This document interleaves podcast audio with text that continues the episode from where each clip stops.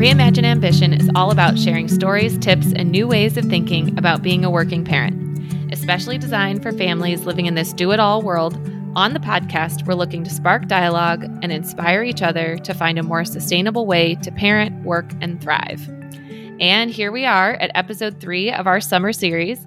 I hope the last two have given you something to think about as you move through summer and hopefully helped you to calm things down. This episode will also do the same, but not just for summer, really for your whole life. We're talking about the burnout cycle. And I want to share four ways that have helped me to slow down and help me avoid burning out. And I want to share a little bit about how I came to realize that burnout was actually more of a cycle for me than a one time deal. It was interesting because last week I spent some time going back to my old office and seeing colleagues from my last job, and it was so much fun. I had a great time. It's so nice to connect with people again and to actually be in an office, uh, which I hadn't done since before the pandemic. It was also bittersweet though, because one of the reasons that I left my last position was because I had reached another point of burnout after the pandemic, like so many of us have. What was interesting for me was that I didn't only reach that point of burnout that one time and because of the pandemic. I really have burnt out multiple times over the course of my career. And each one sort of drove me to this place of feeling as though I needed to quit or have some kind of large scale reset in order to step out of burnout or fix the burnout. And what has been really interesting is that it wasn't until I left my last job and really started focusing on why I was burning out that I started to realize that it wasn't always necessarily the job or the environment or the type of work that I was doing. My burnout was really linked to the fact that I would wrap my entire identity, my entire sense of being, my entire sense of value into each one of my jobs. And when I did that, that meant that so much of myself was put into these roles in these jobs. And I would really put everything I had into my work. And then when I became a parent, I wanted to put everything I had into being a parent and serving my children. And then you have put me in the middle of a pandemic where I've got to do both at quite literally the exact same time with you know two toddlers running around the house while I'm also trying to run meetings. Uh, it just blew up. It, it, it wasn't the right situation and it really wasn't right for any of us. And like so many other people during the pandemic, I hit this, you know, third burnout cycle for myself. And that was the one that led me to say, you know what, I know I need something different. I'm not sure what it is, but I've got to go be on my own in order to figure it out. And what's been really interesting in prepping for this podcast was to read a little bit about people have actually continued to burn out and at higher rates post pandemic than we even did during the pandemic. And there was a study done recently that actually burnout rates have gone up by 4% since 2021. And those people most impacted, as you would probably imagine, are women and also young people. So between the ages of 18 and 29. Um, so people are really feeling burnout still to this day. I know that there are a lot of factors that contribute to burnout. Some of them are out of our day to day control, right? So as a society, we need better childcare for families. We are all facing the struggles of inflation. We've got people being laid off and new job opportunities needed. There are expectations for your role or that you have for your career. So there's several different things that could contribute to and make you feel burnt out that are completely out of your control or kind of external factors. And in fact, it can make us feel like we can't get out of a burnout cycle without crawling into a hole and just staying there um, and hiding from whatever might be around us in the world, which I have definitely thought about time and time again. We want the large scale social changes or we want to leave a job and find something new to have a reset. But what I found over the past two and a half years since leaving my position and really having the time to focus on myself and dig a little bit deeper and understand why these cycles of burnout were happening, I've found four really small steps that we can take to manage burnout every single day.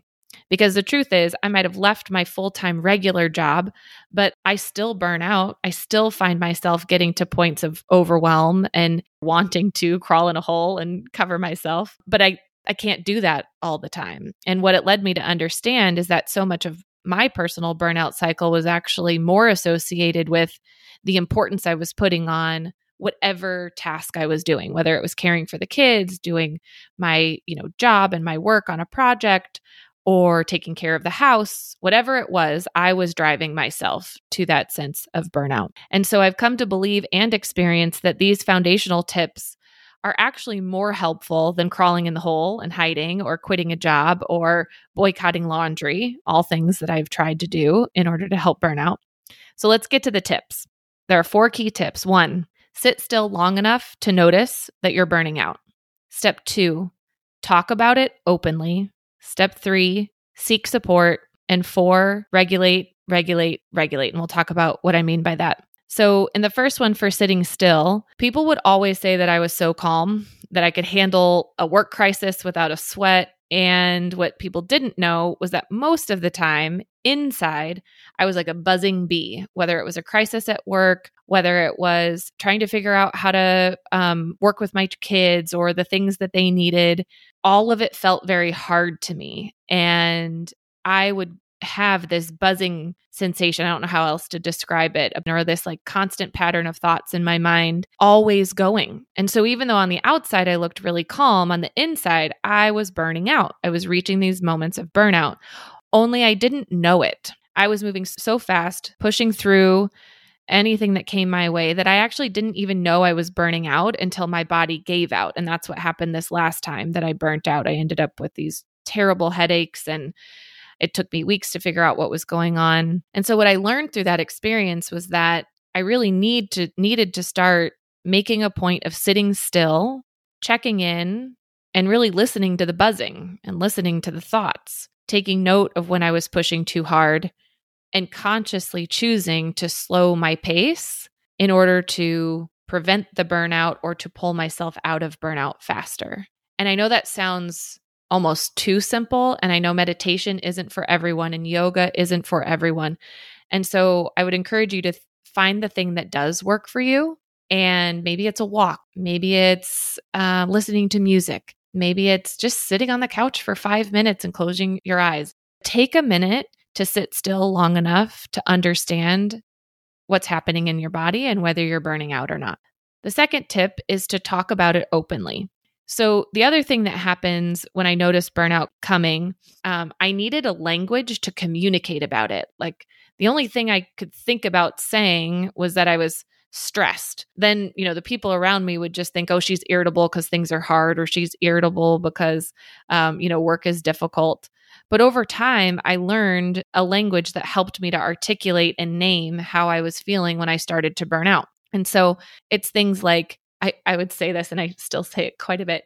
All right, I'm reaching capacity. My brain is full. Um, recently, we've started to say things like, my nervous system needs a break.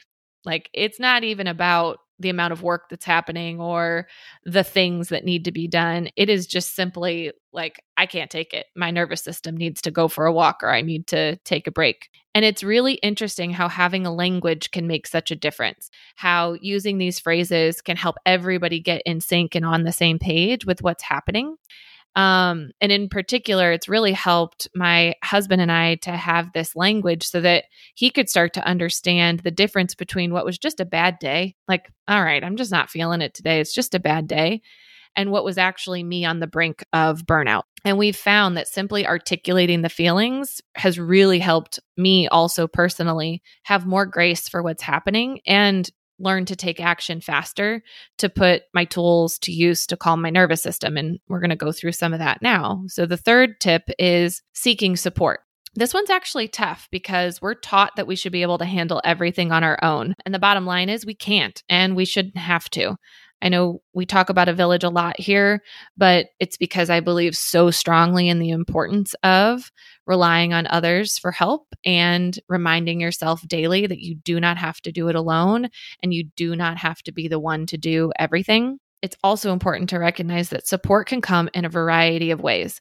It could be drinks with your best friend, it could be getting an impromptu babysitter, going out to lunch with your mentor, joining a mastermind with a coach, or having your therapist on speed dial. Whatever it looks like for you, you get to decide. But at the base foundation of it, it is choosing in your mind and being intentional to say, it is okay that I need help in order to get through this period of time, in order to get through this season of life, in order to achieve all the amazing things that I want to achieve.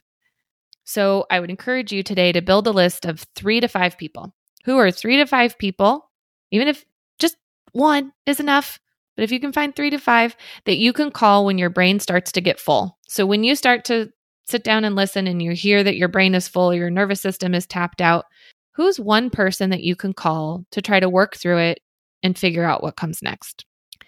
And then the last tip that I have is all about regulation regulate, regulate, regulate. And I've spent a lot of time over the past few years learning about the neuroscience of burnout.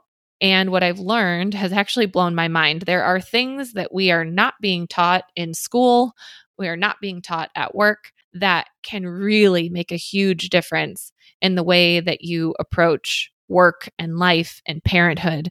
And I actually never understood how connected our minds and our bodies are, um, and how the telltale signs of burnout can show up in my body way before my mind even realizes it's present, especially if I'm not stopping to listen. And I, what I found over the past few years is if that is that if I take time to regularly regulate my nervous system, I can really keep things in check.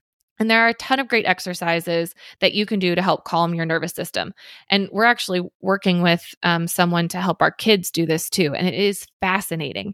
And I'll share some videos on Instagram to help give you some more resources and you know check you into some of the people that I follow because they can tell you far better than I can about how to regulate your nervous system.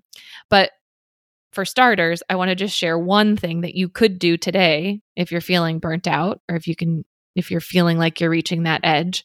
And you just keep it simple and just breathe. Just a few times a day, stop the madness wherever you are, whatever's going on. You can do it with your kids, but stop and breathe. And it's five seconds in, five seconds out, and do it a few times until you can just feel your body calm down. And if you put that into practice regularly, you'd be shocked at how much this one small act can help you regulate and keep your burnout at bay. I know burnout has become a way of life for so many working parents, but it doesn't have to be this hard. You can shift out of burnout, you can stop the cycle from reoccurring. And, you know, these four tips are some simple ways that you can do it on a daily basis. There's a whole lot more behind it and a whole lot more that you can do. Feel free to check out our Instagram account at Reimagine Ambition for more tips and resources on all things work life and parenthood. And also check out our website for some resources that can also help you put some intentional choices in place in order to really like stop the pattern of burnout and step out of that cycle anytime you need to. But for now, I encourage you to just try to breathe. Until next time.